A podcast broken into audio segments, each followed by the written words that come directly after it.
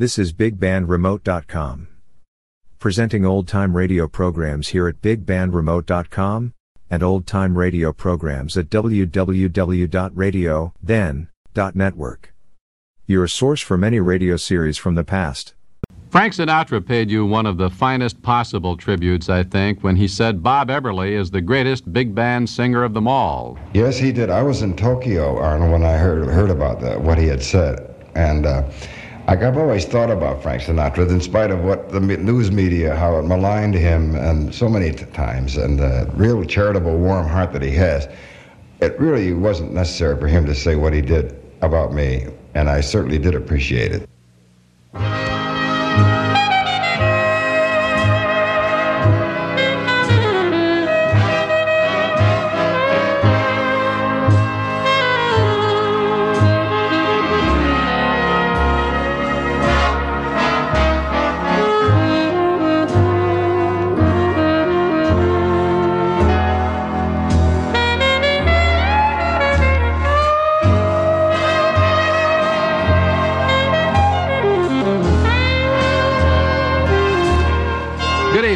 This is Arnold Dane. And on our one night stand with the big bands for this month of July 1971, our special guest, by a conversation and some of the great music that he recorded, especially with the Jimmy Dorsey Band, is Bob Eberly. Tonight's one night stand will be brought to you by the Hitchcock Retail Showroom in Riverton, Connecticut, now offering July sale prices on authentic early American reproductions to beautify your home.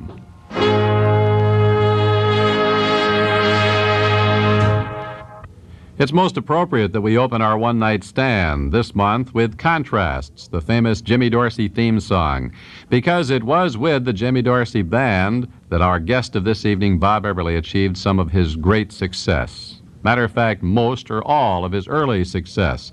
Tonight we'll trace the career of Bob Eberly and we'll listen to some of the great music that he recorded on this month's One Night Stand.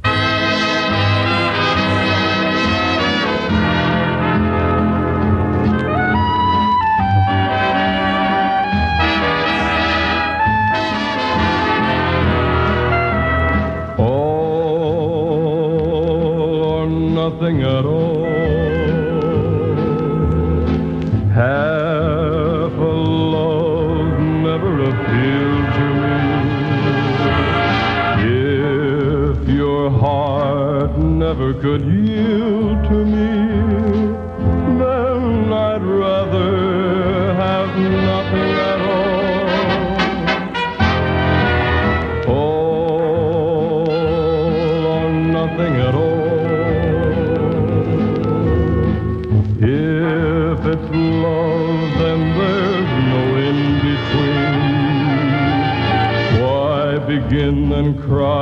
for something that might have been?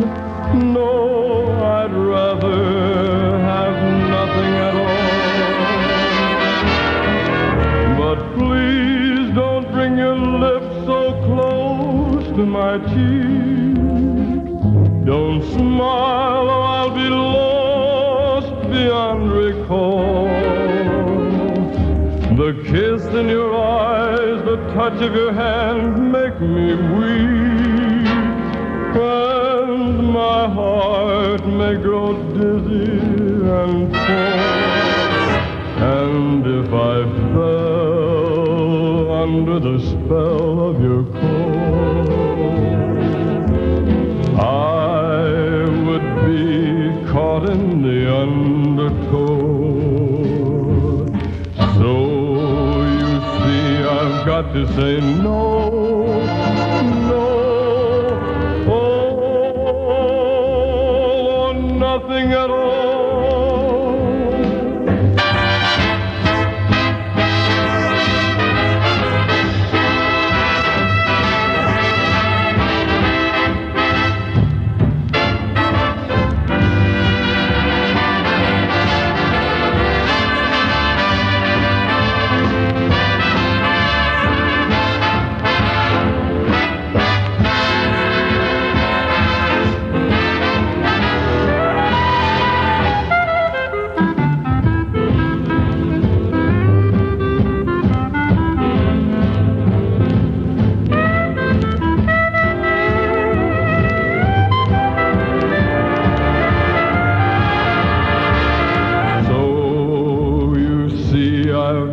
say no, no, oh, or nothing at all, or nothing at all.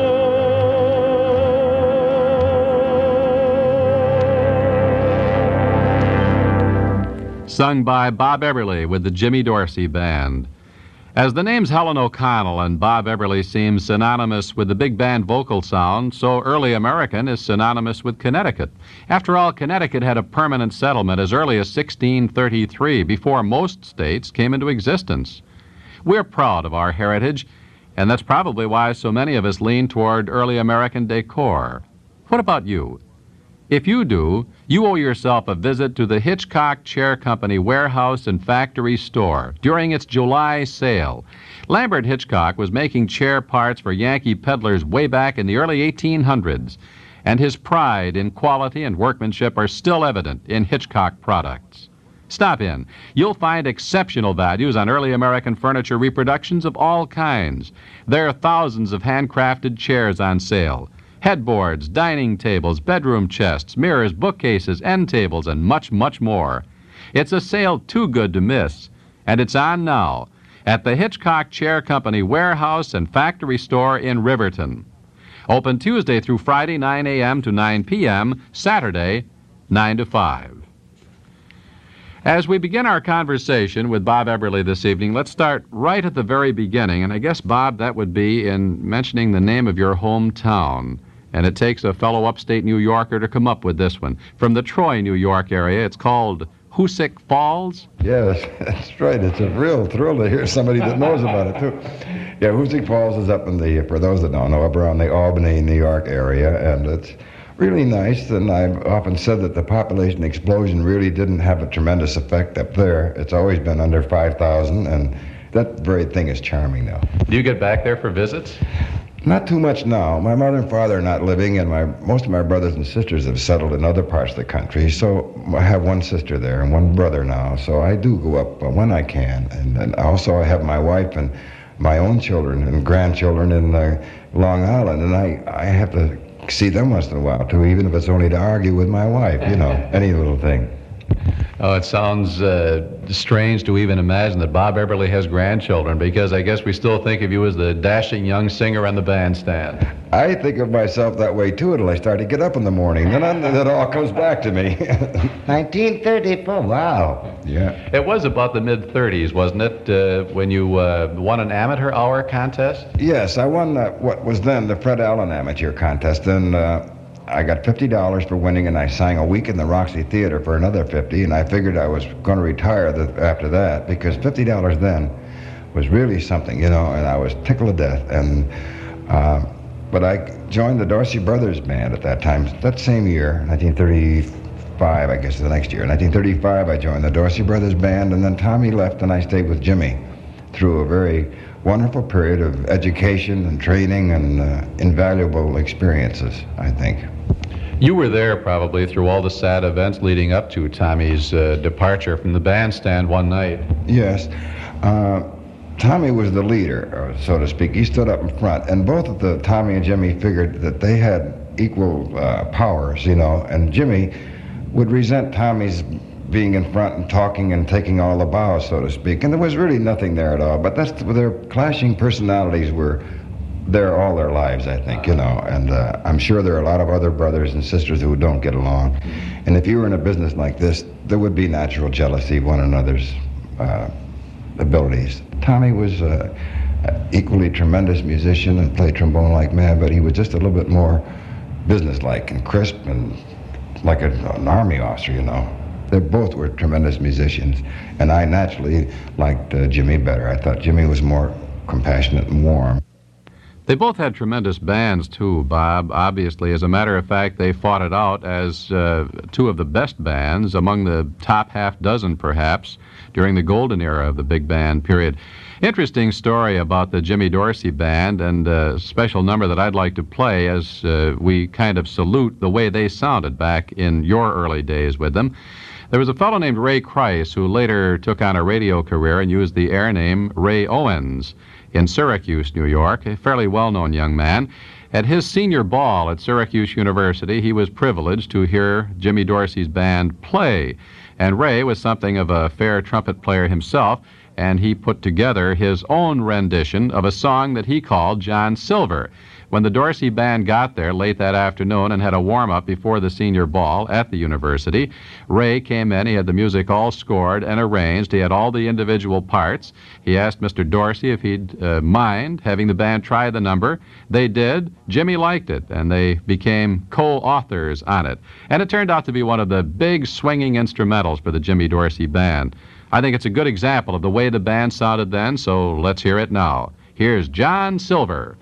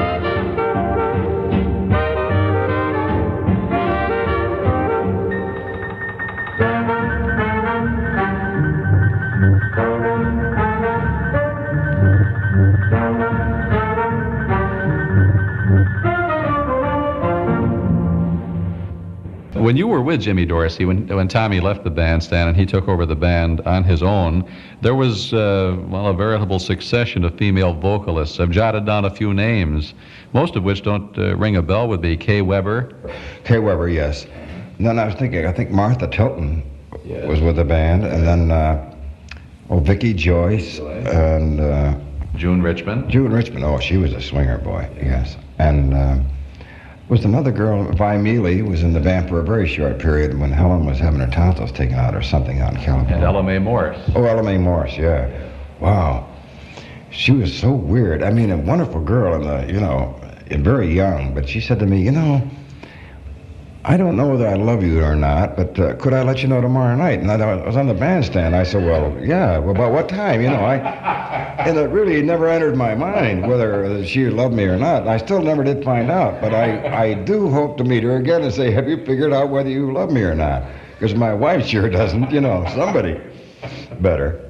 You make the references to your wife. You have been married now 31 years. Yes, that's right. And like when it comes anniversary time, I always think of instead of a box of candy or a dozen roses, that something like the American Theater ribbon or something, or the Purple Heart or the Silver Star would be more apropos, especially for somebody having the patience to be mother and father, bring up a family, and uh, you know, and me being in Split Lip, Nevada, where I am, wherever I am at the time. They really, they're a lot of us taken for granted, I think.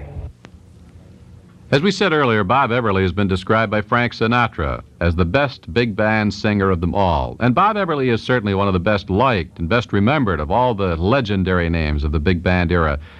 As Bob Eberly is recognized as an outstanding vocalist, so Lambert Hitchcock is recognized as an outstanding chairmaker.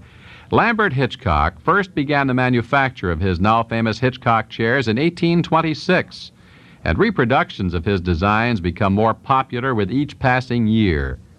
Visit the Hitchcock Chair Company warehouse and factory store in Riverton, Connecticut now. During its annual July sale, you'll find a wide selection of early American furniture reproductions, ranging from handcrafted chairs to headboards, dining tables, bedroom chests, mirrors, bookcases, end tables, and more. That's the July sale on now at the Hitchcock Chair Company warehouse and factory store in Riverton. Open Tuesday through Friday, 9 a.m. to 9 p.m., Saturday, 9 to 5. I believe the name Bob Eberly was already becoming kind of a household password during the big band era, but then it really blossomed out on a series of famous Bob Eberly and Helen O'Connell duets and I was kind of interested to read and to hear, Bob, that uh, this duet arrangement was born out of necessity. There was a radio series for 20 grand cigarettes which was one of several dime a package brand uh, that had become popular, the band was allowed a three minute spot near the close in which it was supposed to feature all of its stars, no less. And so arranger Tutti Camarata devised a special routine during which you sang the first chorus and then the tempo would pick up. Jimmy would play part of a jazz chorus, then the tempo would slow down again and Helen would come back on for the finale. That's exactly right. And your your facts are certainly uh, right down to the. You sound like the FBI a little bit, but it's certainly true. And 20 grand cigarettes had a picture of a horse on the front, and they were 10 cents a pack. And Jimmy used to say that the rest of the horse was inside, you know. but, you know, at that time, I didn't, I smoked them because I was so loyal. And I, I continued until I finally found out the sponsors were smoking, you know, normal cigarettes. They weren't going for that. The loyalty just goes so far, I guess, till you start coughing so terribly. But I figured it was just part of the radio program. But that is true. We had three minutes in which to show my style of singing and the band's playing and Jimmy's playing and then Helen O'Connell's. And it when they were going to record it, Decca was so afraid because the people at that time danced to records, and they figured that would be a big commotion. And yet it turned out to be the gimmick that uh, it sold 90,000 the first week in Philadelphia area. You know, it was amazing. And 90,000 was a good sale if that had been uh, for oh, the first year. For a whole thing, yes. Because like 25 or 30,000 was a fairly big record then. Because the record really hadn't gone out into, like Song of India was a big record before then, as was uh, Artie Shaw's Begin the Beguine and uh, a few others. But uh, the beginning, really, when Helen O'Connell joined the band, that was a kind of like I always say, the sun beginning to shine in our direction. It really made the difference commercially. The first record that you turned out in this particular style, uh, the duet things, was Amapola and Yours, I believe, on two sides of a 78. Well, I don't know the sides, but I know Amapola was the first, yes. And uh, I sang the verse, and then we did the chorus. And now, uh, when Helen and I work together now, we do that pretty much the same way as we did it then. The arrangement is just, I guess, it's, sim- it's similar, yeah, I might say, to the treatment as it was with Jimmy.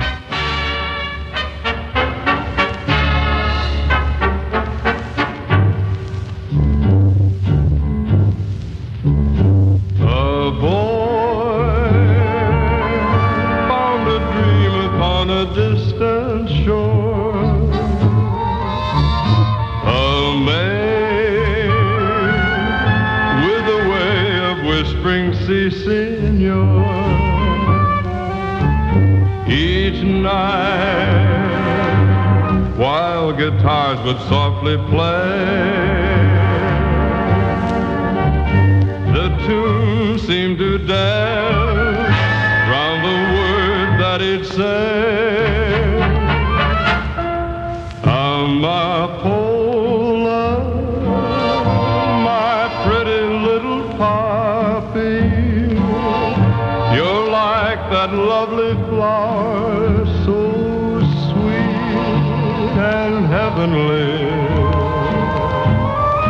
Since I found you, my heart is wrapped around you, and loving you it seems to be a rhapsody.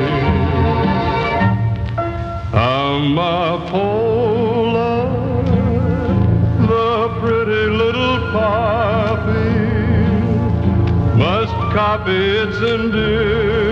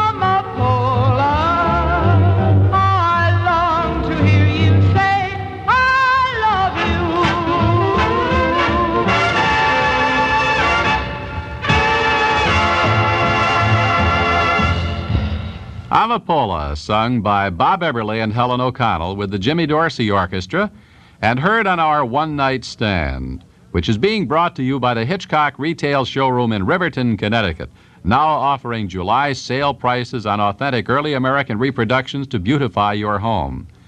You are tuned to 1080 Radio. This is WTIC, Broadcast House in Hartford, Connecticut. Bob, it must have been a great experience to work for a man like Jimmy Dorsey. His approach to vocal introductions differed, I think, from 99% of the other band leaders. For example, the accepted standard practice seemed to be for each of the big bands to play one introductory full chorus, then for the vocalist to come in and sing a chorus, and then for the band to play some kind of a tag ending and go out of the record on that. But in the Dorsey case, it was done much differently. He used the band really as a way to spotlight the vocalist, you or Helen O'Connell or the others who happen to be with the band, by just playing a few brief introductory bars and then having you come in to sing the first chorus, or sometimes opening with your voice cold, as it were. It's because of Jimmy's sympathetic feelings toward a vocalist. Uh, he, as compared to no one else, would uh, if the lyric called for a certain type arrangement, then he would do it that way. And the other band leaders didn't care that much. They were more selfish or selfish, uh, you know, minded. They wanted to have the band show off, and they're looking for their own sake, but not Jimmy. That's very. He was very selfless.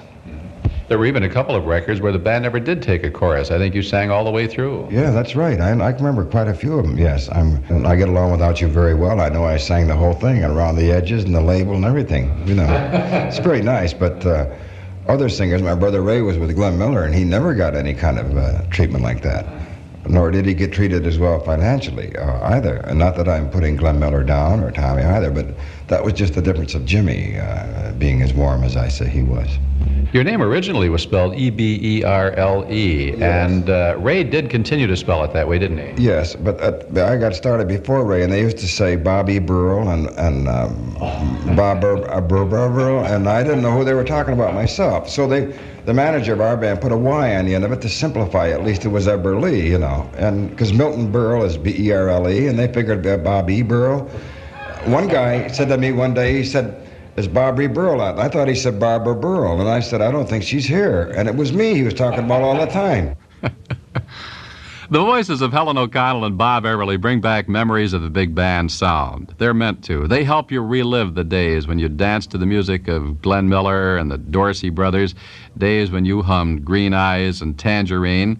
As Helen O'Connell and Bob Eberly help you recapture the flavor of big band days, so the Hitchcock retail showroom in historic Riverton, Connecticut, with its collection of early American furniture reproductions, helps you recapture the flavor of colonial America. Stop in during the Hitchcock Chair Warehouse July sale and take advantage of exceptional values on fine early American furniture for your home.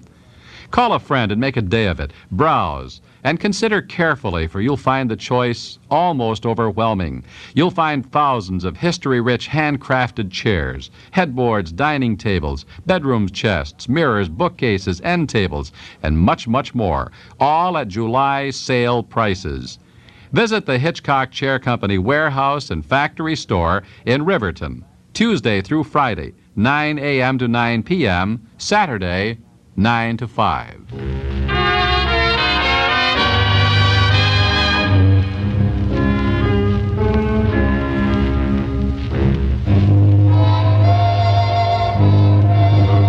Eyes with their soft lies, your eyes that promise sweet nights, bring to my soul a longing, a thirst for love divine. In dreams I seem to hold you, to find you and enfold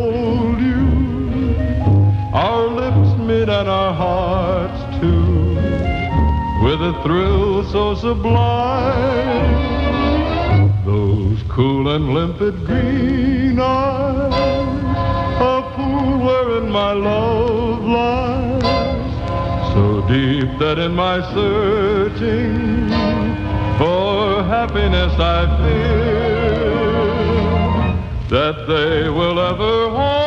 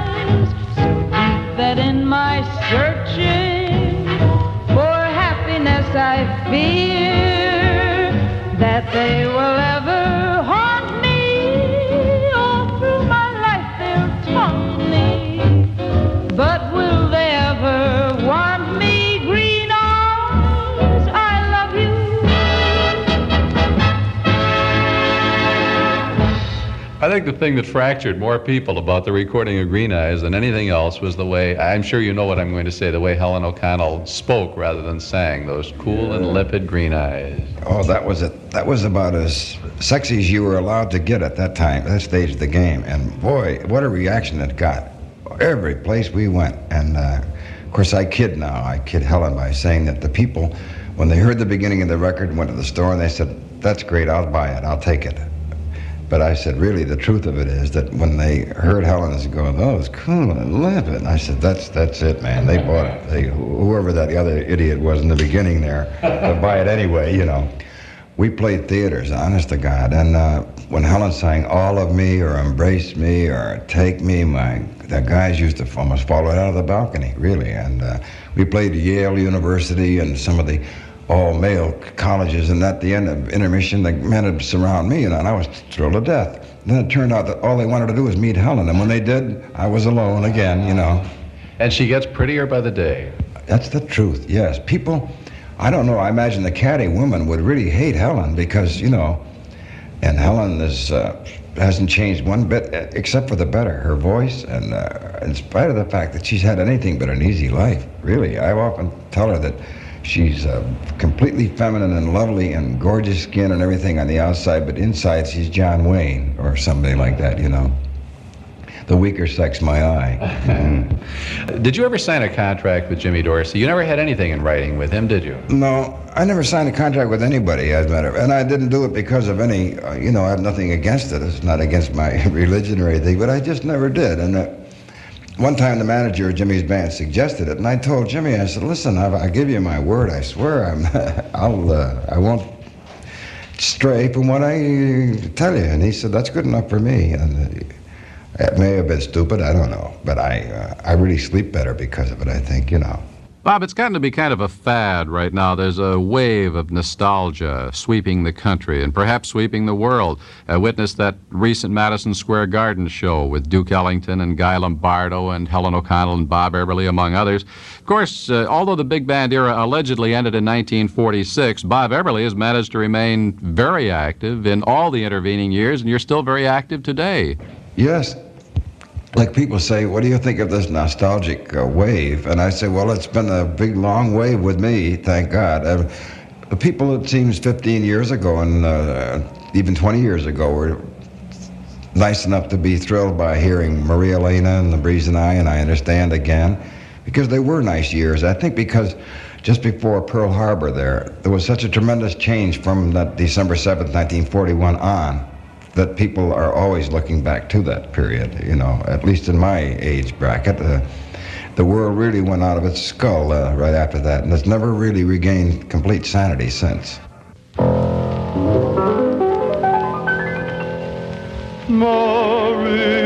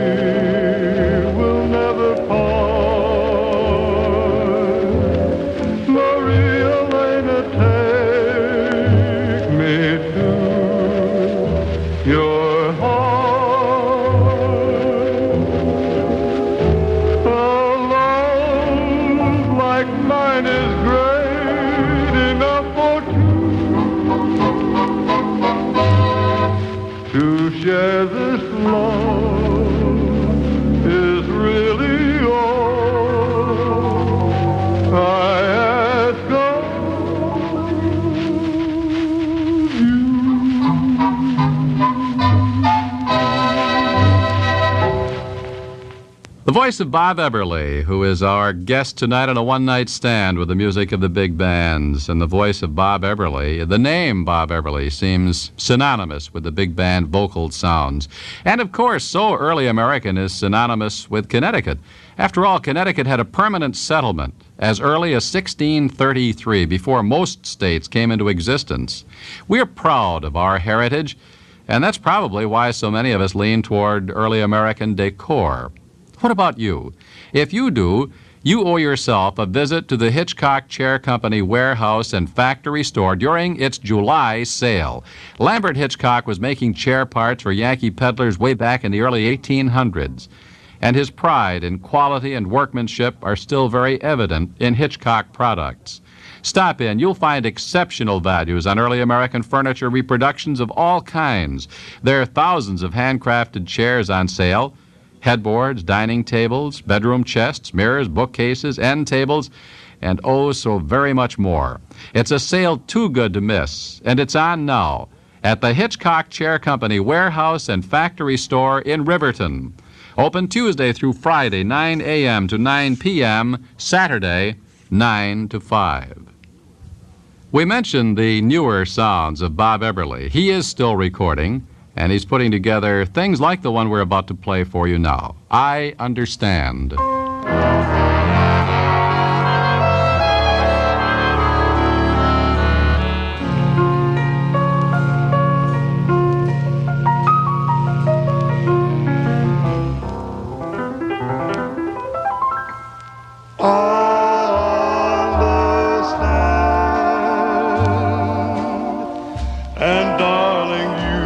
Not to blame. If when we kiss it's not the same.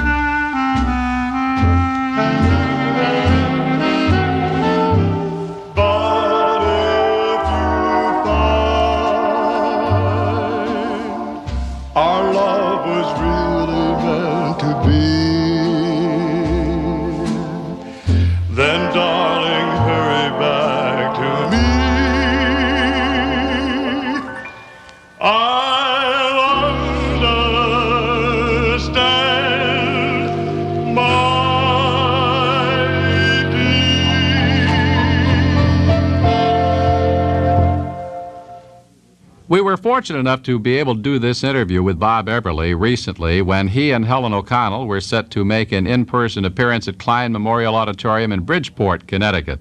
As Pat Dorn and the orchestra were rehearsing elsewhere, we sat and talked with Bob first, and then later Helen O'Connell. And incidentally, the interview with Helen O'Connell and a portion of our interview with Bob Eberly, too, will be the subject of another one night stand in one of these future months on WTIC Radio. We'll give you the date well in advance. And of course, as the rehearsal was going on with the Dorn Band, there was little question that one of the most requested numbers in all of the personal appearances of Eberly and O'Connell together is this one. My own favorite from their repertoire, Tangerine.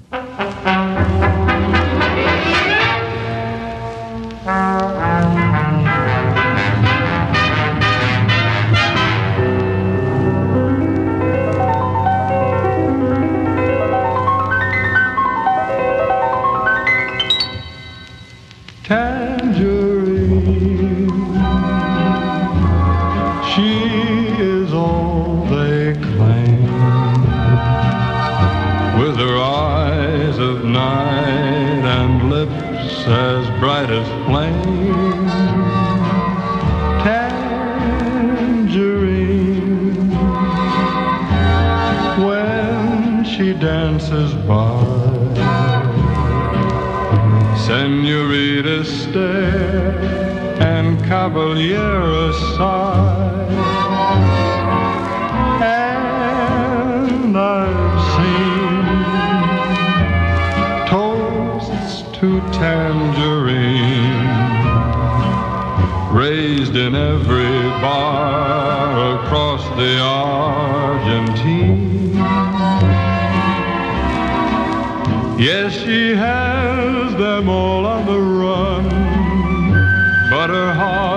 belongs to just one. Her heart belongs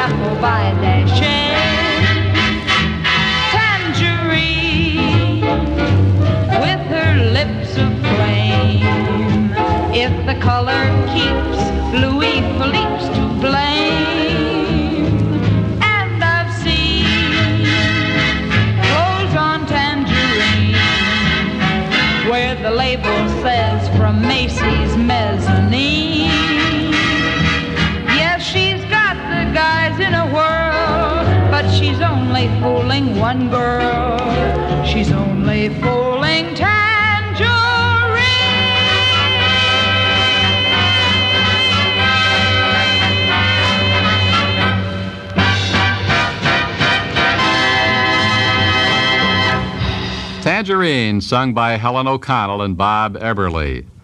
Our next question, incidentally, Bob, will be uh, which vocalists did or do you admire most? But before we get to that, uh, of course, you were described by Frank Sinatra as one of the big band singers that he admired most. And of course, Bob Eberly is one of the best liked and the best remembered of all the legendary names of the big band era. And as Bob is recognized as an outstanding vocalist, so Lambert Hitchcock is recognized as an outstanding chairmaker. Lambert Hitchcock first began the manufacture of his now famous Hitchcock chairs in 1826, and reproductions of his designs become more popular with each passing year. Visit the Hitchcock Chair Company warehouse and factory store in Riverton, Connecticut now. During the annual July sale, you'll find a wide selection of early American furniture reproductions ranging from handcrafted chairs to headboards, dining tables, bedroom chests, mirrors, bookcases, end tables, and more, too. That's the July sale on now. at the Hitchcock Chair Company warehouse and factory store in Riverton. Open Tuesday through Friday, 9 a.m. to 9 p.m., Saturday, 9 to 5. And now, Bob Eberly, which vocalists did or do you admire most? Well, I, of course, idolized uh, Bing Crosby uh, all those years. I think that he was a kind of a trailblazer, and I always felt that Perry Como uh, sang a great deal. I'm sure that he felt a lot of sympathy the way that Bing expressed himself, too, that bringing out the most of a lyric. But today, of course, I think that Andy Williams is, uh, is tremendous, and Steve Lawrence, and uh, I think Tom Jones, too, really does a tremendous job on a song. Do you have any regrets about your career? Did you ever think that maybe it would have been nice to be a grocer instead or anything like that? I don't think I'd ever be satisfied. I often, sometimes when I get busy, I wish that I were home, and then when I'm home, I wish I were working again. It's a kind of an egotistical feeling that you get, whether you call yourself a ham or what, but you're really at home when you're getting applause or some sort of appreciation. You know, it makes you feel like you're really something after all, and it makes it so much easier to shave in the morning. What kind of a schedule do you try to maintain? Do you work whenever it's available and then spend the rest of the time at home, or do you try to set aside a month or a few weeks periodically to be with the family? No, I haven't gotten quite to that affluent state where I can just pick my times. When if there's anybody that has a suggestion to work, I'm I'm there and tickle to death and thank God for it. And so is the guy at the bank and my wife and the grandchildren and everybody else, you know. Grandpa's working. Get me the erector set. The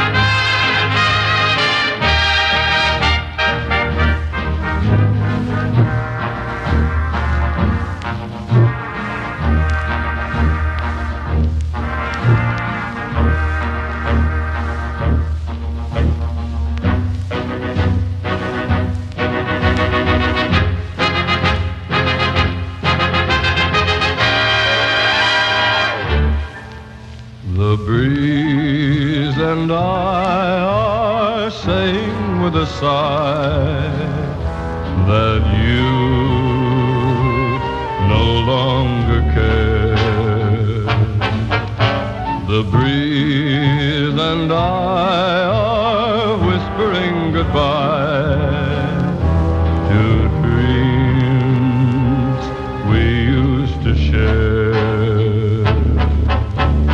Ours was a love song that seemed constant as the moon, ending in a strange,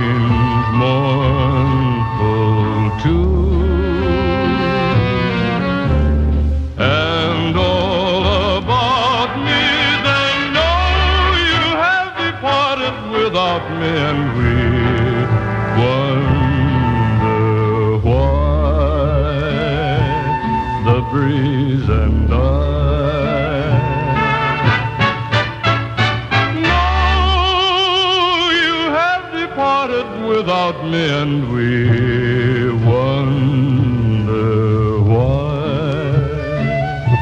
the breeze and I.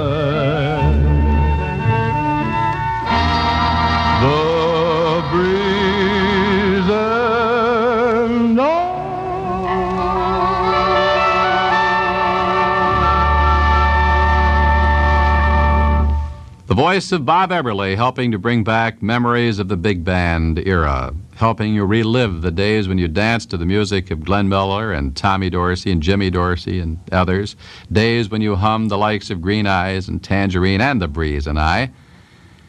As Helen O'Connell and Bob Eberly helped you recapture the flavor of big band days, so the Hitchcock Retail Showroom in historic Riverton, Connecticut, with its collection of early American furniture reproductions, helps you recapture the flavor of colonial America.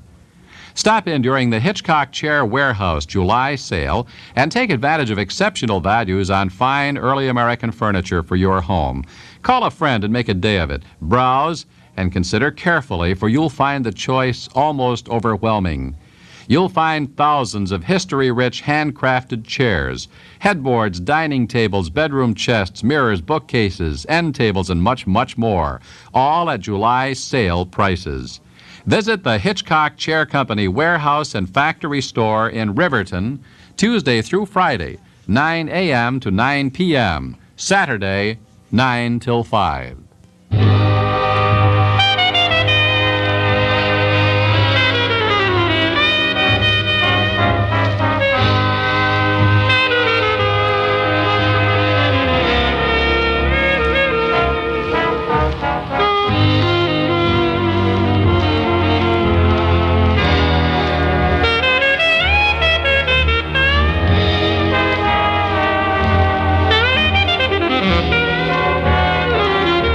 You've been listening to A One Night Stand, featuring the voice of Bob Eberly.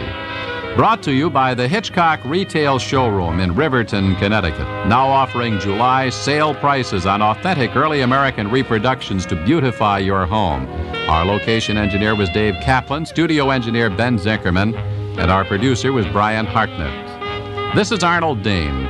And on our next one night stand on Monday, August 9th from 9.05 until 10 o'clock on WTIC Radio, we'll be featuring an interview with and the fabulous music of Stan Kenton and his orchestra. I hope you'll join us then. And our thanks, too, to the Hitchcock Retail Showroom for bringing you Bob Eberly on tonight's One Night Stand with the Big Band.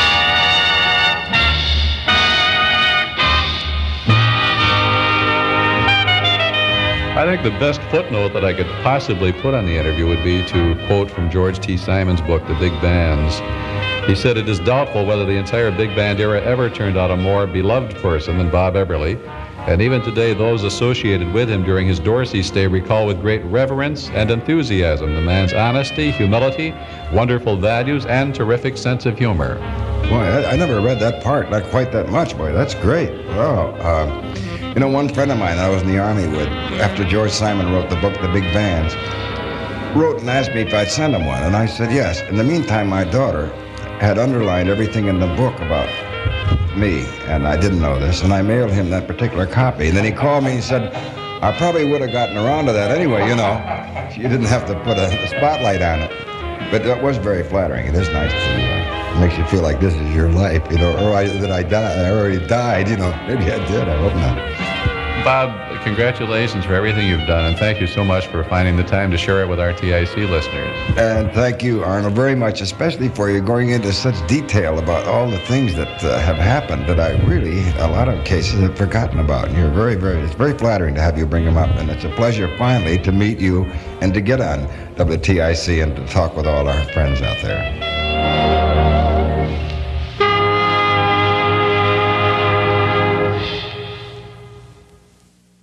This is BigBandRemote.com.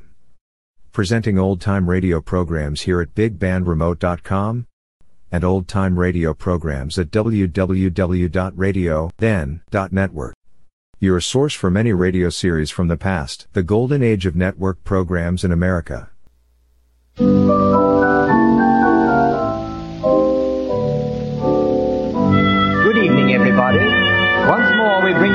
Gibbons and his boyfriends, Harry Jacobson, George Melachrino, Bill Shakespeare, Bert Thomas, and Jack Ebbets, and the charming girlfriend, Miss Anne Lenner, in a few songs of today and tomorrow. Songs played in a different way. William P. Hartley Limited bring this program to your home. Hartley's, makers of Hartley's Real Jam and Hartley's famous marmalades. And now Anne will sing I Wish I Were Twins. Thank you.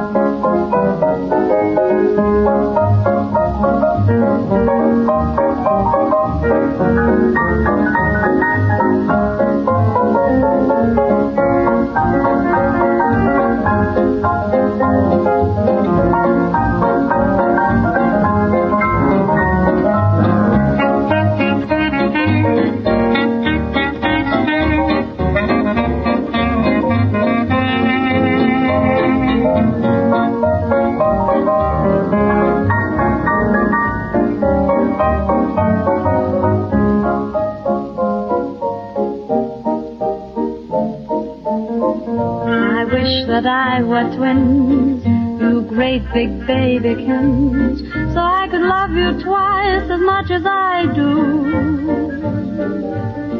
I'd have four loving arms to embrace you, four eyes to idolize you each time I face you, with two hearts twice as true. What couldn't four lips do?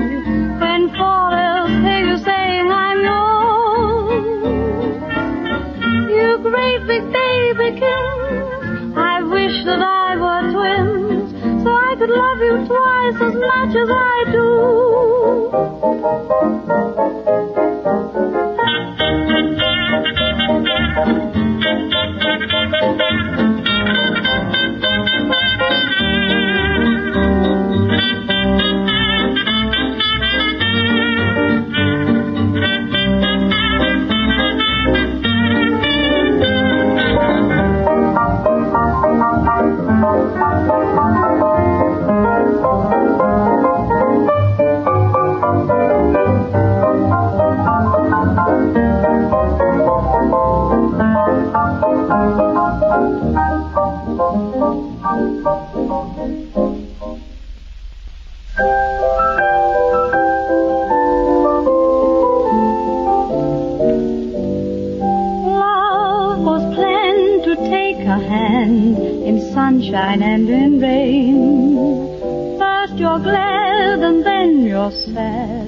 then you're glad again.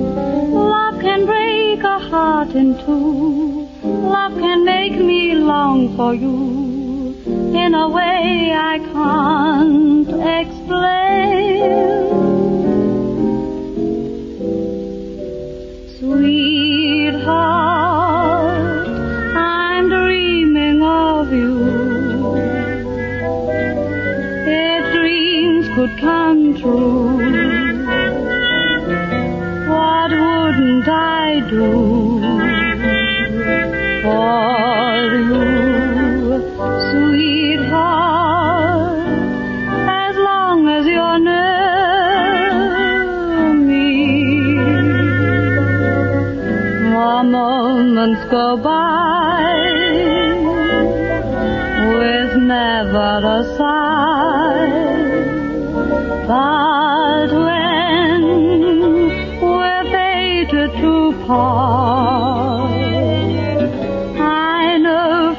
From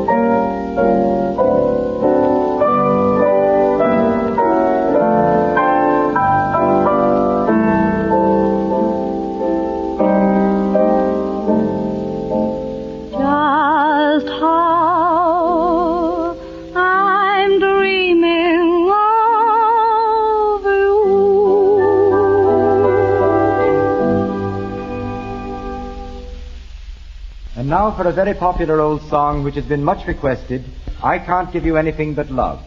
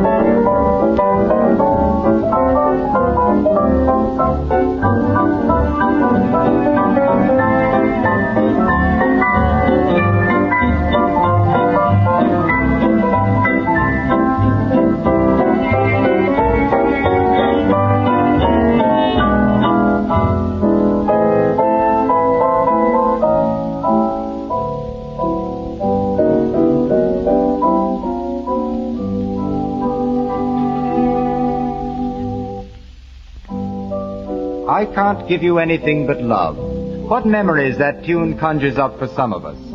A tune that has thousands of old friends and is still making thousands of new ones. Just like Hartley's famous marmalade. It is over 60 years since Hartley started making marmalade, and today as then, they take only the pick of the Seville orange crop, mix them with the finest sugar in the way that only Hartley's know, and that's how you get Hartley's marmalade.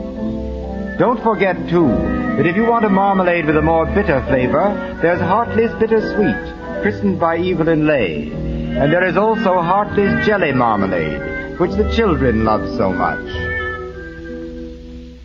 And now Carroll and the boys will play Your Mother's Son-in-Law.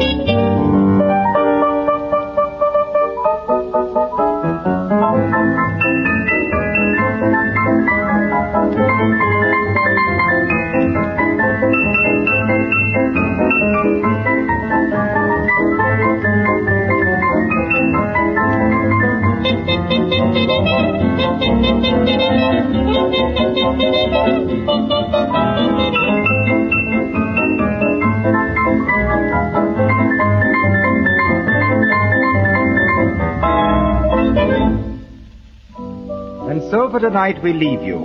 Carroll Gibbons and his boy friends will be with you again next Thursday night at the same time, 7 p.m. Ask him to play your favorite tune for you. Address your request to William P. Hartley Limited, Aintree, Liverpool, or London SE1. This is William P. Hartley's program. Your announcer, James Dillonforth. Good night, everybody. This is BigBandRemote.com. Our podcasts of Big Band broadcast continues. A reminder to hear other old time radio shows. Go to our podcast website at www.radio.then.network.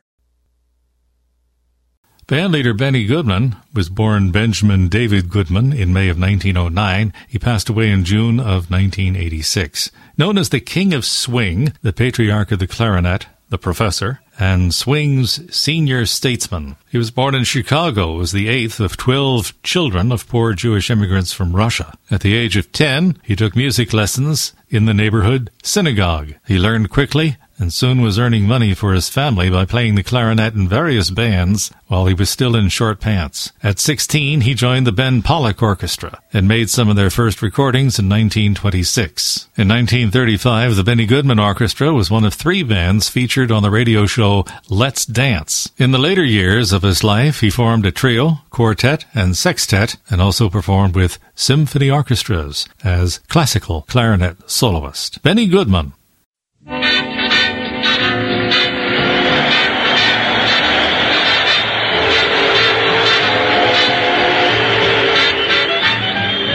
comes the Camel Caravan of Swing with Benny Goodman, the King of Swing, the world's greatest swing band, the Goodman Instrumental Trio and Quartet, and our swing sweetheart, Martha Tilton. This program is presented as a compliment to the men behind the tobacco counters of America. It is made possible by the millions of Camel smokers who appreciate costlier tobaccos and who have made Camel the largest selling cigarette in the world. Most smokers know that C-A-M-E-L spells true smoking pleasure. This is Benny Goodman saying hello for the Camel Caravan of Swing. Tonight the caravan has come, but not to rest, at the Coliseum on the Michigan State Fairgrounds right outside Detroit. So hi, Detroit, and on with the show. We lead off with a brand new car- caravan specialty, the March of the Swing Parade.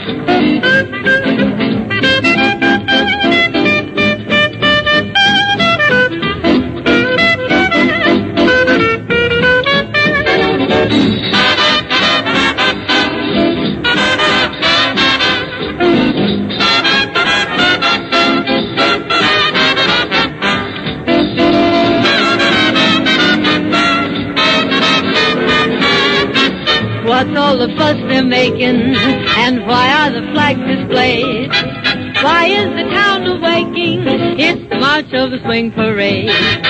They're bringing out those marches. Oh, Old Sousa has been betrayed.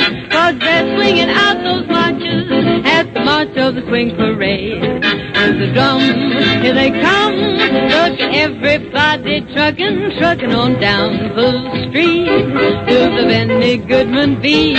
Oh, join in the celebration and watch all your troubles fade. Swing to the swing march of the swing parade.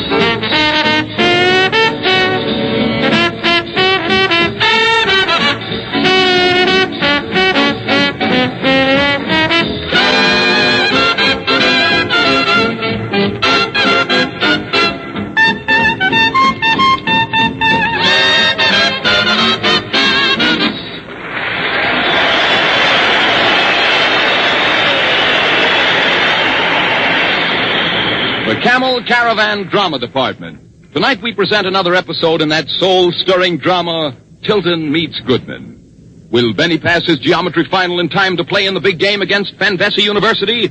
Will Martha find peace and comfort in the care and raising of bees? Will Joe the newsboy, but stop. Enough.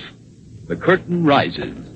What is on your mind, Martha? That man Berlin is here again, Benny. What has he done now, Martha?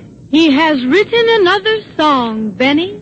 It is called I Used to Be Colorblind. What are you going to do, Martha? Man, I'm going to sing it.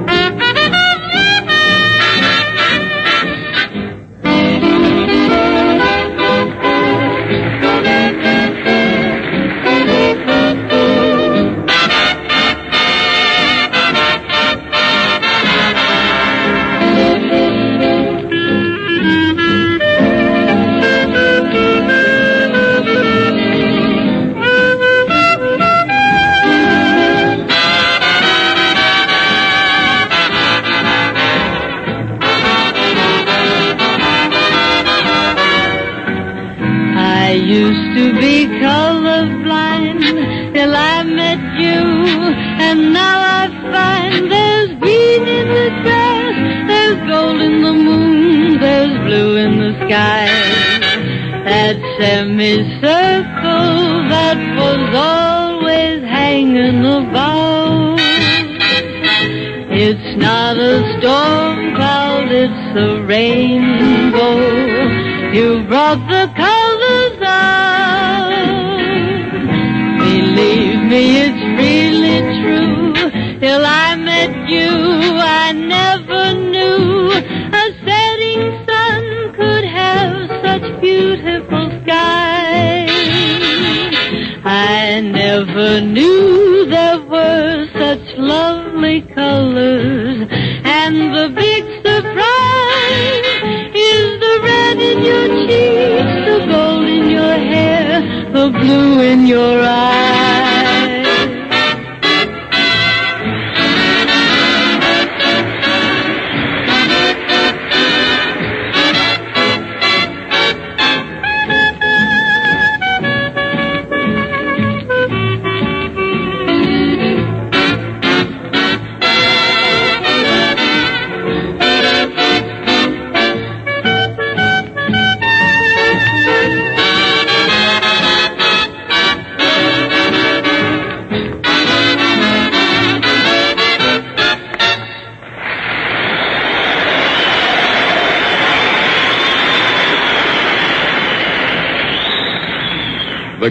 Crop Service reporting. Springfield, Kentucky. Growth here has been rapid. Crop has matured early. Farmers now cutting and hope for dry weather. Carrollton, Kentucky. Heavy rains have been followed by bright weather, good breezes, and lower humidity. Tobacco cutting now in full swing. Lexington. Expert opinion is that 1938 crop of burley will yield smaller quantity of high-grade leaf than last year. Fragrant aroma rises from countless curing barns these days as the tobacco planters continue to cure the 1938 crop for market. And now, as at all other times throughout the year, the Camel Crop Service is busy throughout the tobacco growing section of the South studying conditions.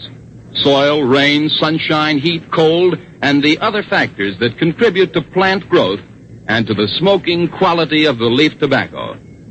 The Camel tobacco buyers know when and where the extra quality tobaccos will be sold. These mild aromatic tobaccos of good color cost more to buy naturally. Who buys them and for what cigarette?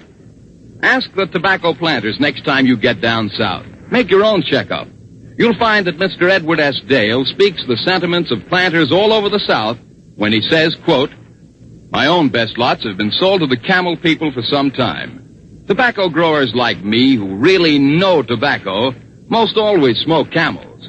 I've been smoking camels for 23 years just because I know there's real quality tobacco in them. End quote. Thank you, Mr. Dale. On the point of costlier tobaccos, Mr. and Mrs. America respect your judgment and that of your fellow tobacco planters. Costlier tobaccos have made Camel the largest selling cigarette in America.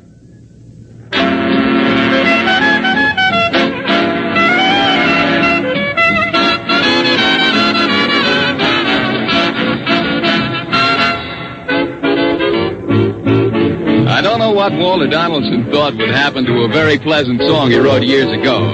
I'm sure he never thought it would turn out to be one of the classics of American popular music. Well, whatever he thought, we all know that one very swell melody is At Sundown.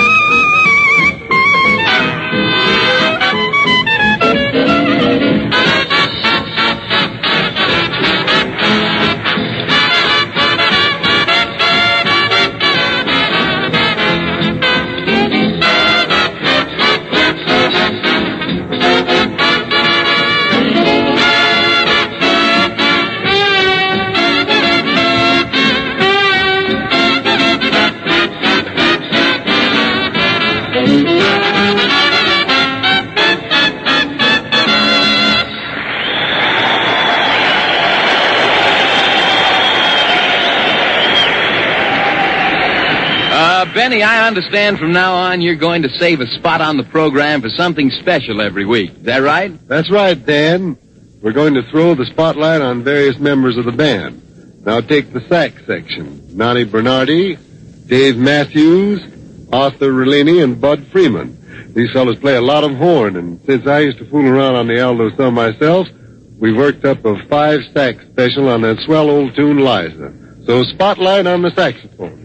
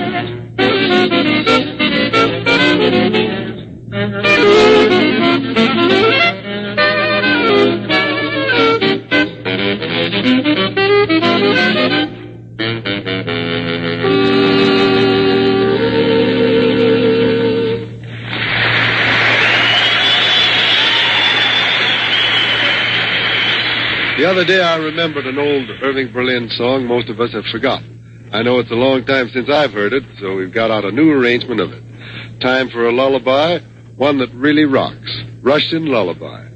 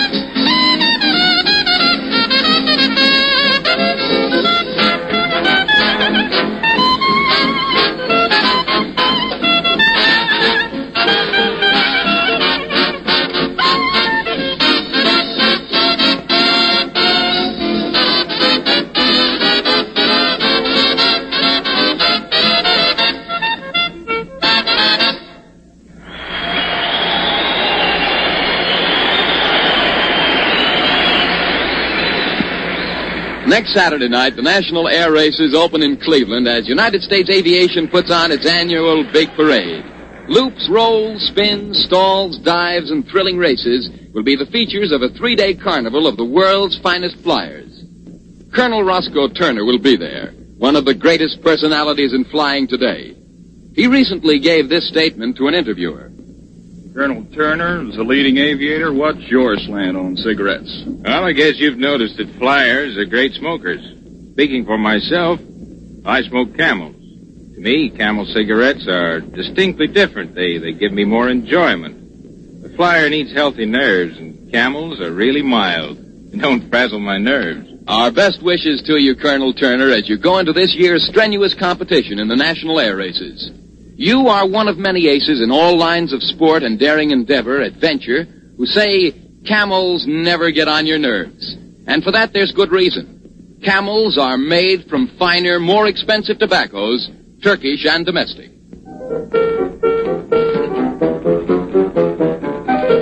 Last week, while Benny and the gang were rehearsing, Lionel Hampton was over in the corner noodling around on the vibraphone. He came out with a swell tune for the quartet, and once we heard it, we knew there was only one title for it.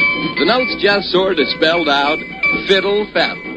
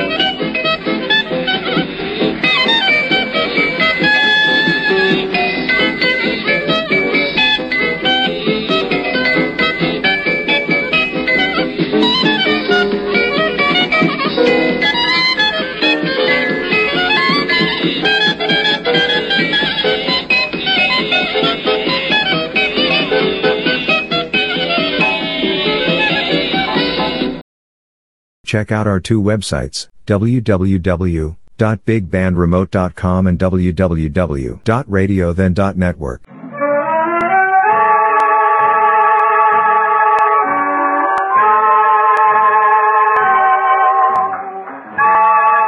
To brighten your evening, it's music from the sparkling new Skyline Supper Club overlooking the city of Billings, Montana and the beautiful Yellowstone Valley. Complete is the word to describe an evening here at the Skyline, for you can surely wine, dine, dance, and be entertained at the Scholar for New Pub. It's situated one mile west of the airport, top of the Rimrock. For our first arrangement this evening, it's a medley of old favorites. We called our Moon Medley, starting off with Moonlight and Roses, then By the Light of the Silvery Moon, and then Shine on Harvest Moon.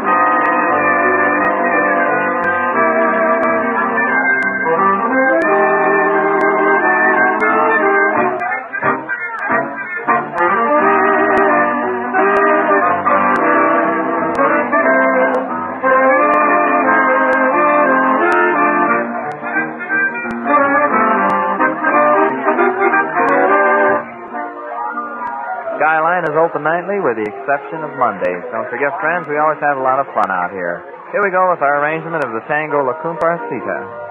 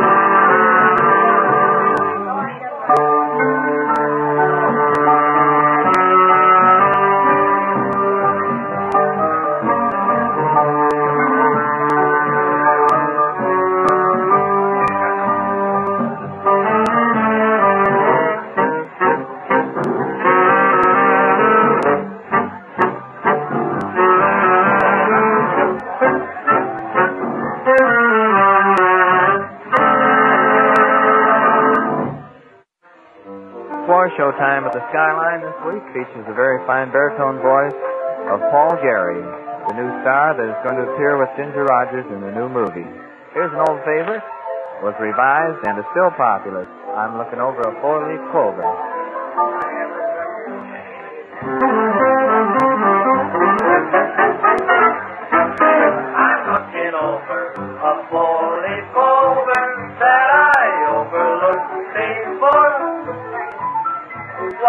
Leaf is sunshine, the second is rain. Third is the roses that grow in the lane. No need explaining, the one remaining is somebody I adore. I'm looking over a four-leaf clover that I overlooked before.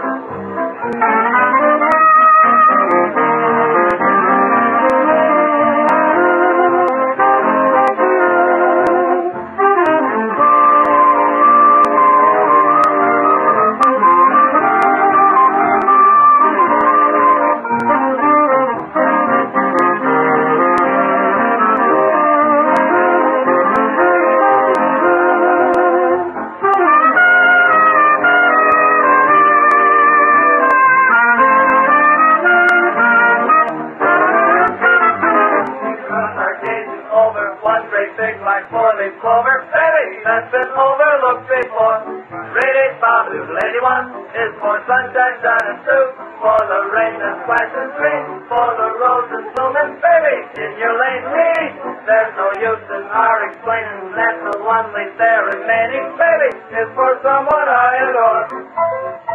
So we're looking over that same identical four-leaf clover, darling, that we overlooked before.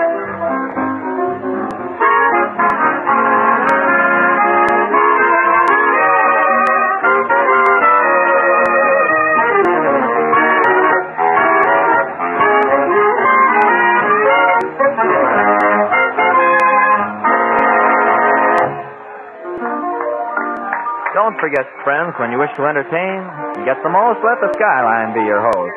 Here we go with an old favorite medley, starting off with When You Wore a Tulip.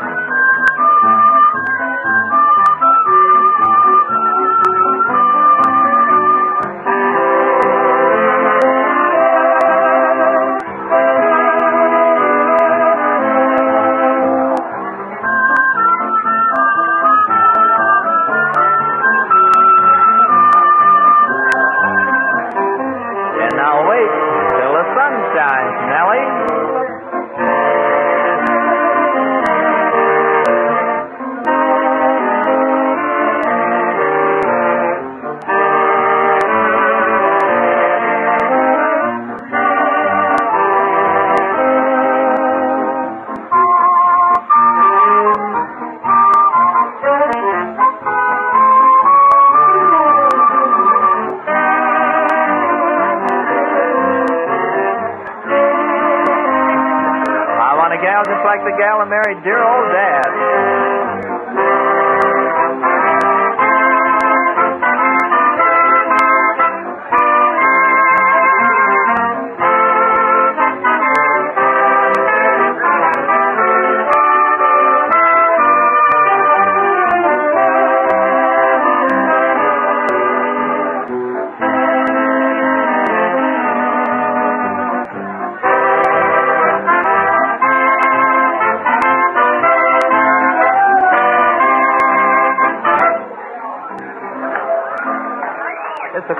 atmosphere of the Skyline which accounts for its tremendous popularity. Don't forget, friends, the club is situated one mile west of the airport here in Billings, Montana.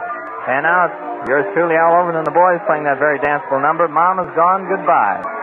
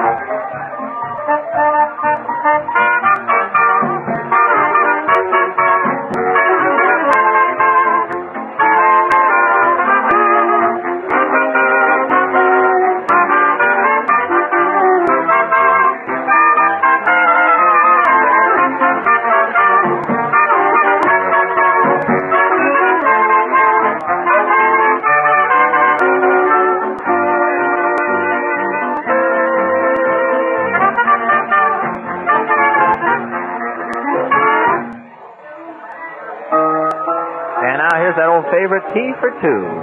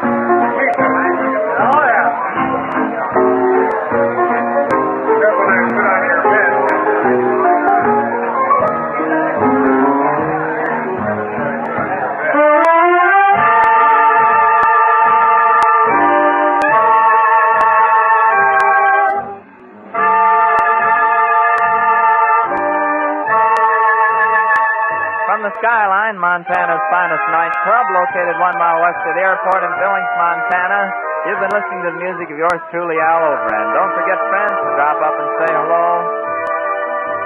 When you wish to dance or dine, remember it's the Skyline. This is BigBandRemote.com. Presenting old time radio programs here at BigBandRemote.com and old time radio programs at www.radio.then.network. Your source for many radio series from the past, the golden age of network programs in America. Greetings, ladies and gentlemen, from Anson Weeks and his orchestra at the Hotel Mark Hopkins in San Francisco. A pleasant musical thought takes first place on our program. It's titled, I'll See You again.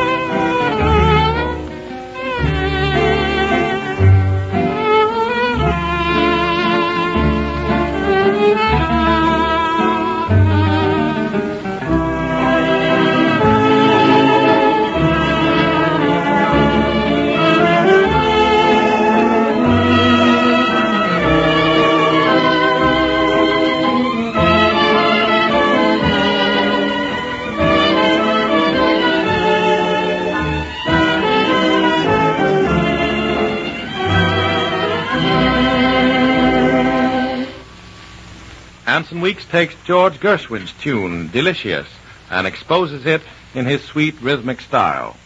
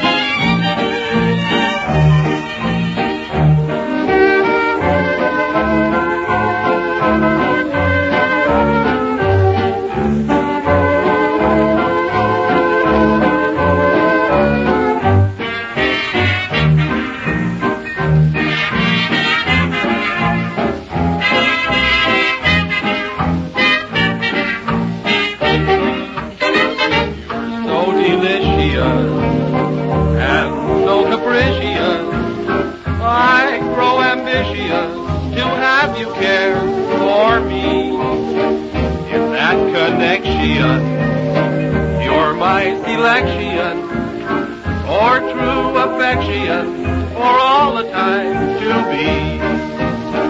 Oh, I've had one, two, three, four, five, six, seven, eight, nine, ten girls before. But now there's one, and you're the one, the one girl I adore. Cause you're delicious, and so capricious. If I'm repetitious, it's cause you're so delicious.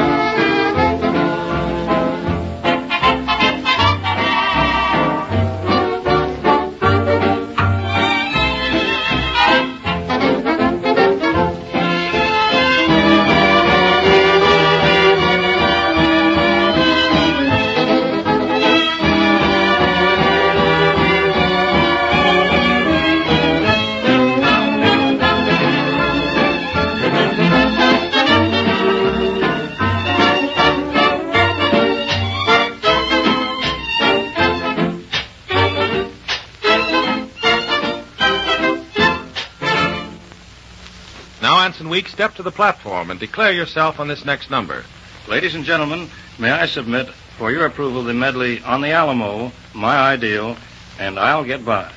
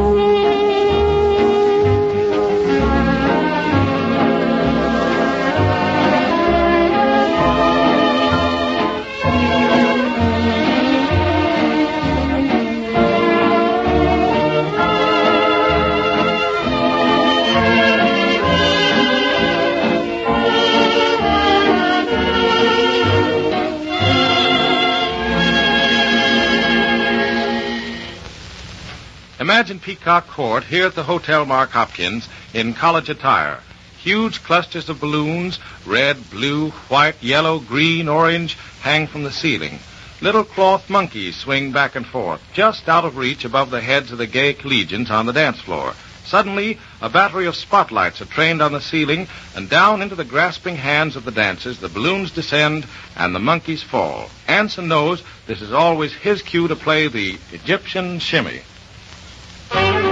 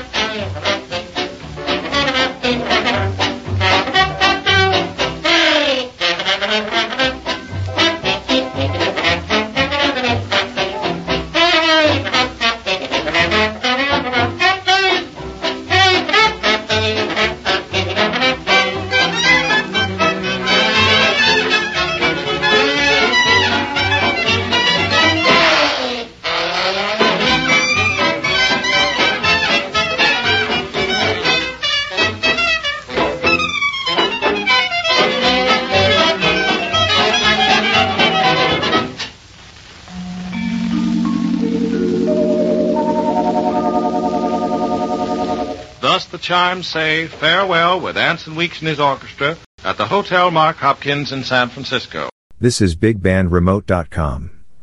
Presenting old time radio programs here at BigBandRemote.com and old time radio programs at www.radio.then.network.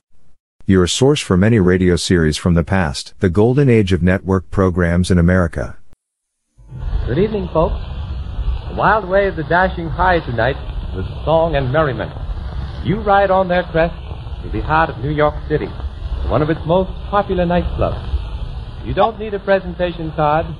You won't need full dress. There's not even a cover charge. Look out for this first wave. Ben Pollack and his boys will bowl you completely over with Let's Go Native.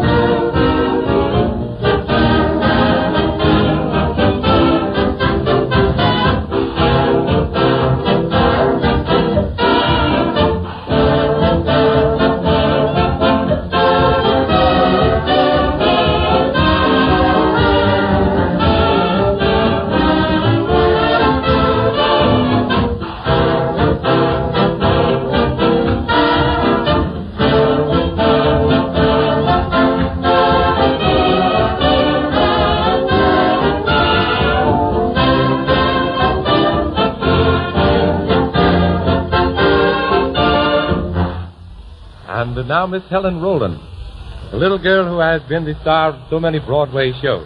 I'll just bet she'll break your heart as she sings So Beats My Heart for You.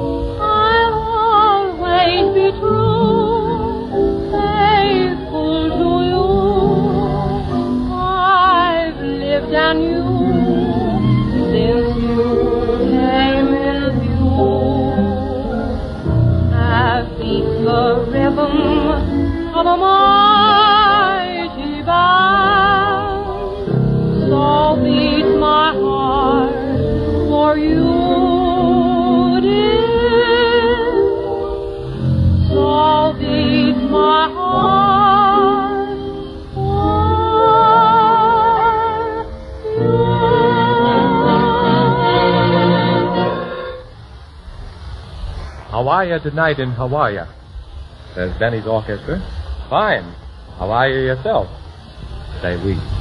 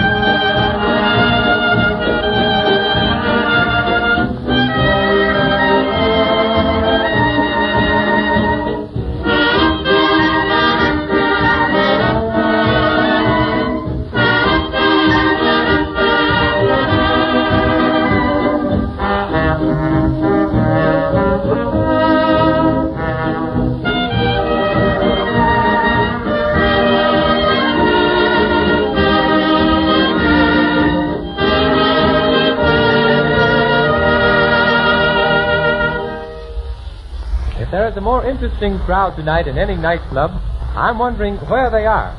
And you know, we haven't had as many attractive girls here at one time in weeks. One of the prettiest of tonight's guests has asked me to sing her favorite. And you know, it's a little romantic uh, sort of blues entitled My Future Just Passed.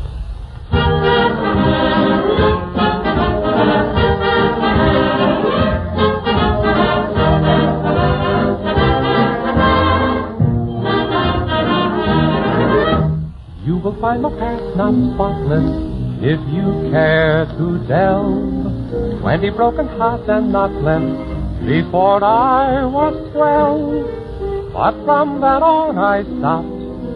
From the parade I dropped. Hope the future loves I'd started to shelve. Say, there goes the girl I dreamed all through school about. There goes the girl I'll now be a fool about. Ring down the curtain. I'm certain at present my future just passed. I don't even know if she has been spoken for, if she is tied. The ties must be broken for life can't be that way. To wake me, then break me, my future just passed. Stars in the blue, though you're at a distance, you can at least do this. Sometimes a boy encounters resistance. Help me to win this miss. Why, here are my arms. May she find illusion there. Look in my heart. There is no confusion there. Now that I'm loving, I'm living at last. My future just passed.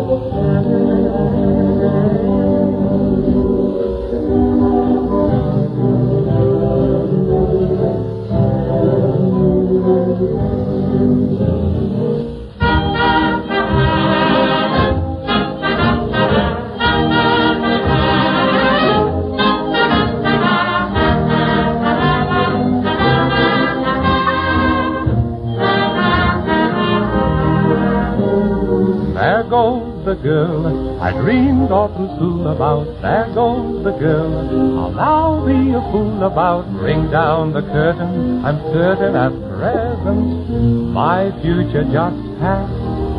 Say, I don't even know if she has been spoken for, if she is tied. The ties must be broken for life can't be that way to wake me, then break me. My future just passed.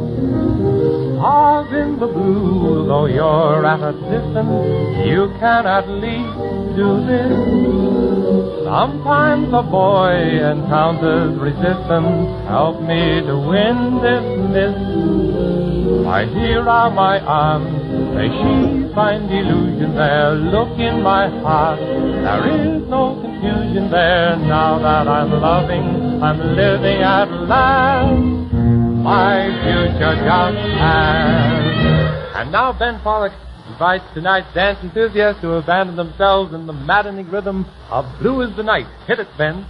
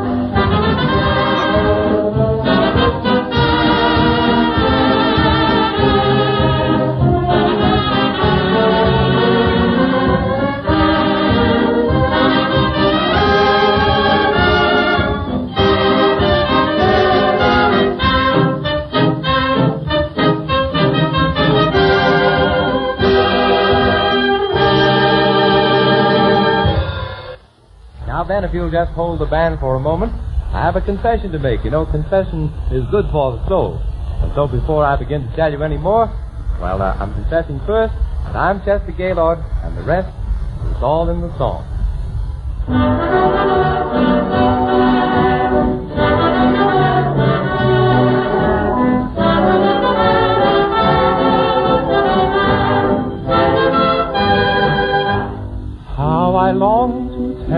That I love you.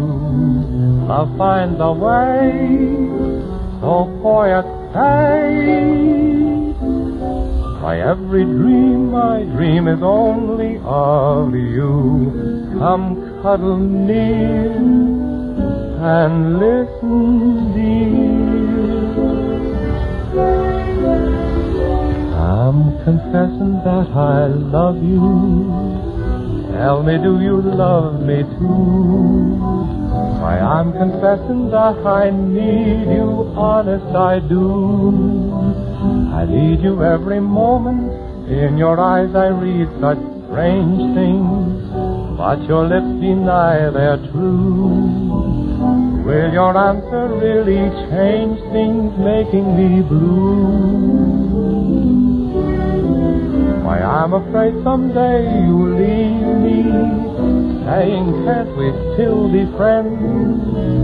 If you go, you know you'll grieve me. All in life on you depends. Am I guessing that you love me? Dreaming dreams of you in vain. I'm confessing that I love you over again.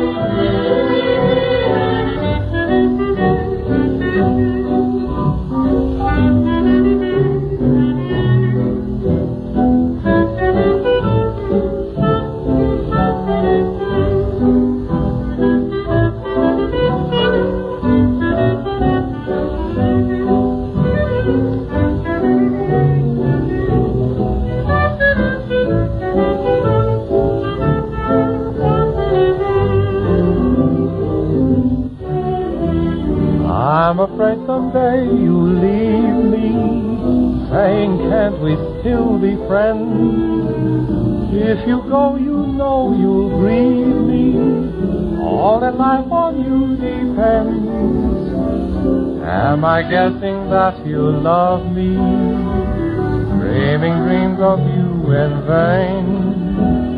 I'm confessing that I love you over again.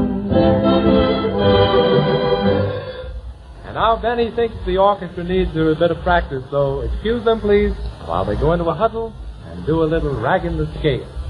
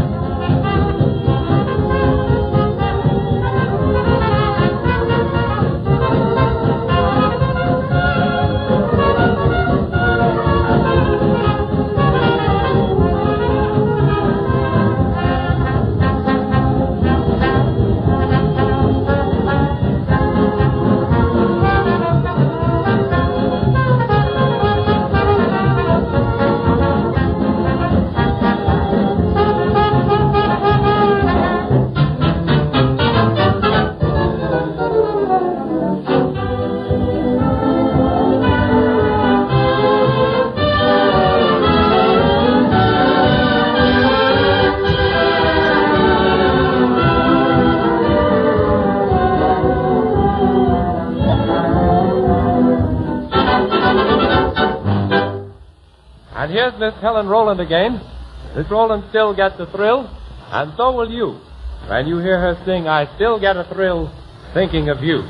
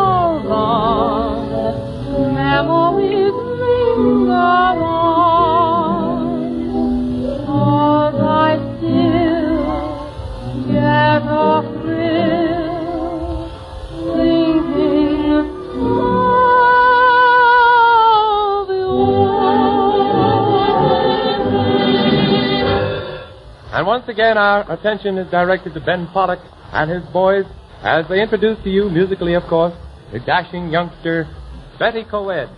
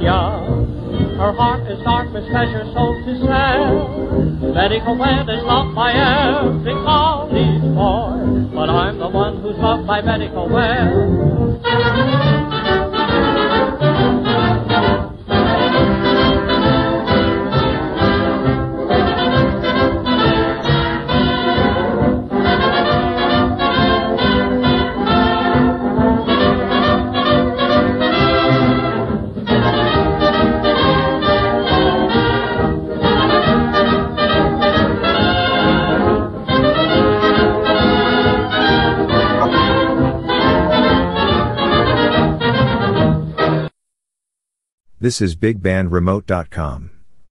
Presenting old time radio programs here at BigBandRemote.com and old time radio programs at www.radio.then.network, your source for many radio series from the past.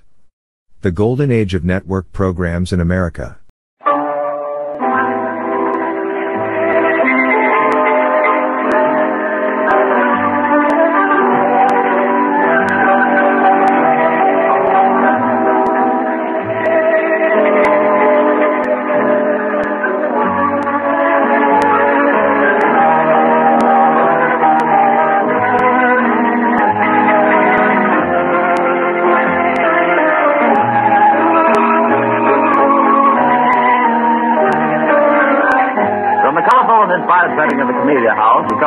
Supper rendezvous in the Drake Hotel, Columbia presents the music of Bill Snyder, his piano and his orchestra.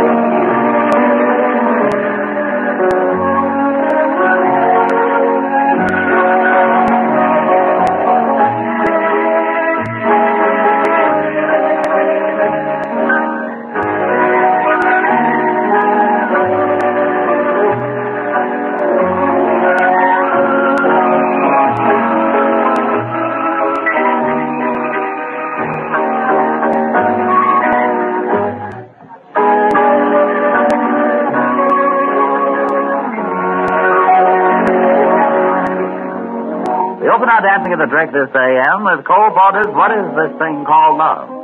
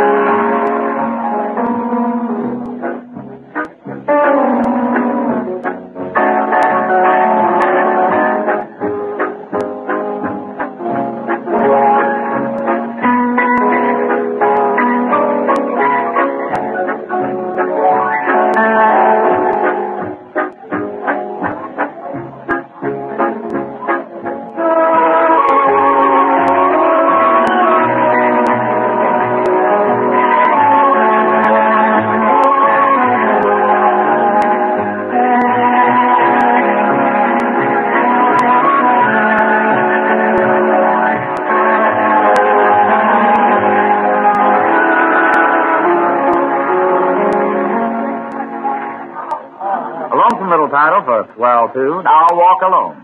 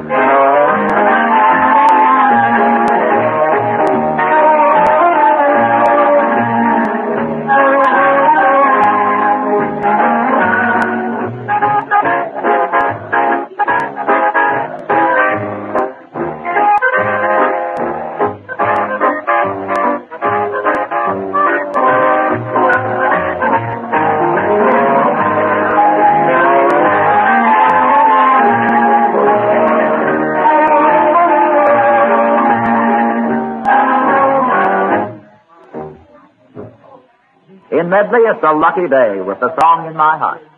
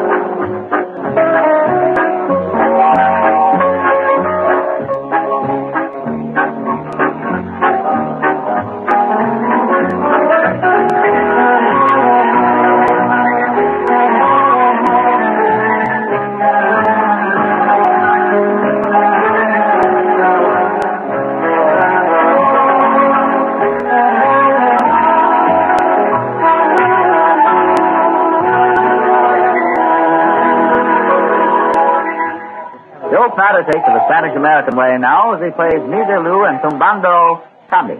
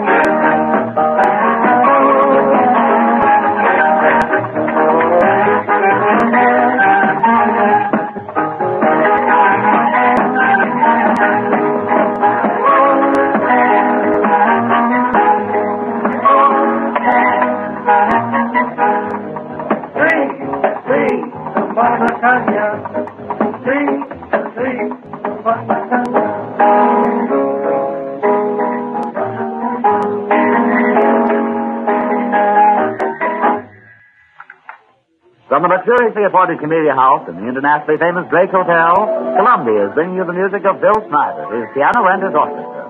Continuing with our program, we hear that old favorite, Body and Soul.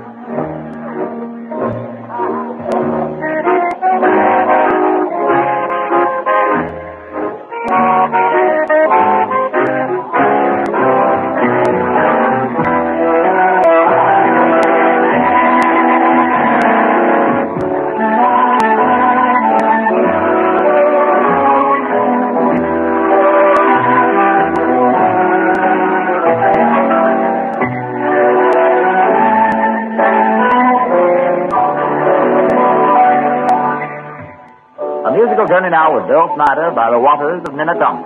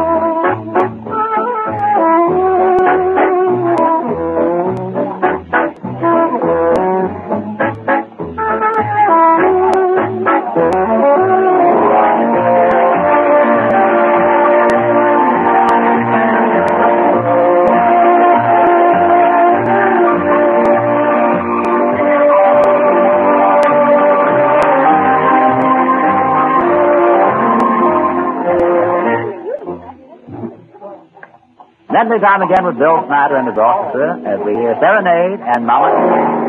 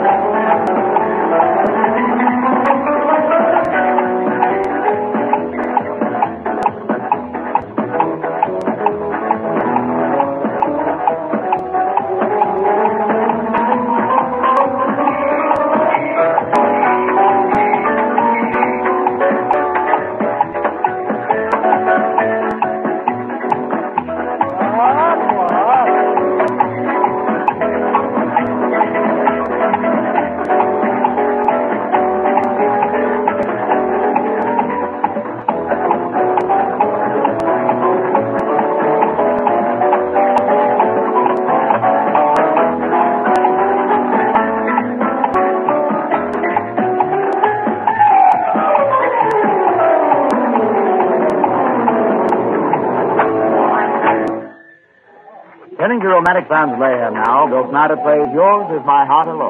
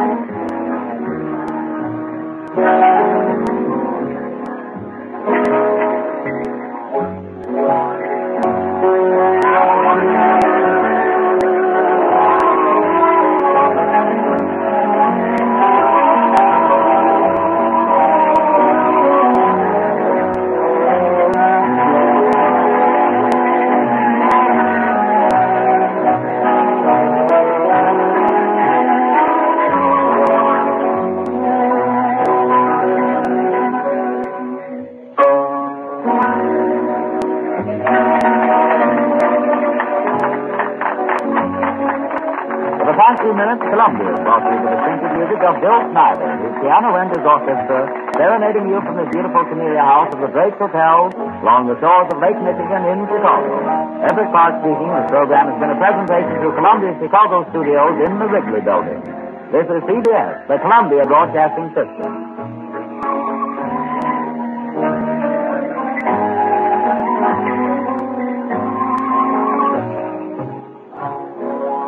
You have been listening to some of our collection of big band radio broadcasts from the golden age of radio broadcasting in the USA. Thanks for tuning in to our internet podcast. Join us again soon for another in this series of big band old time radio programs. And continue to check out our two websites www.bigbandremote.com and www.radiothen.network.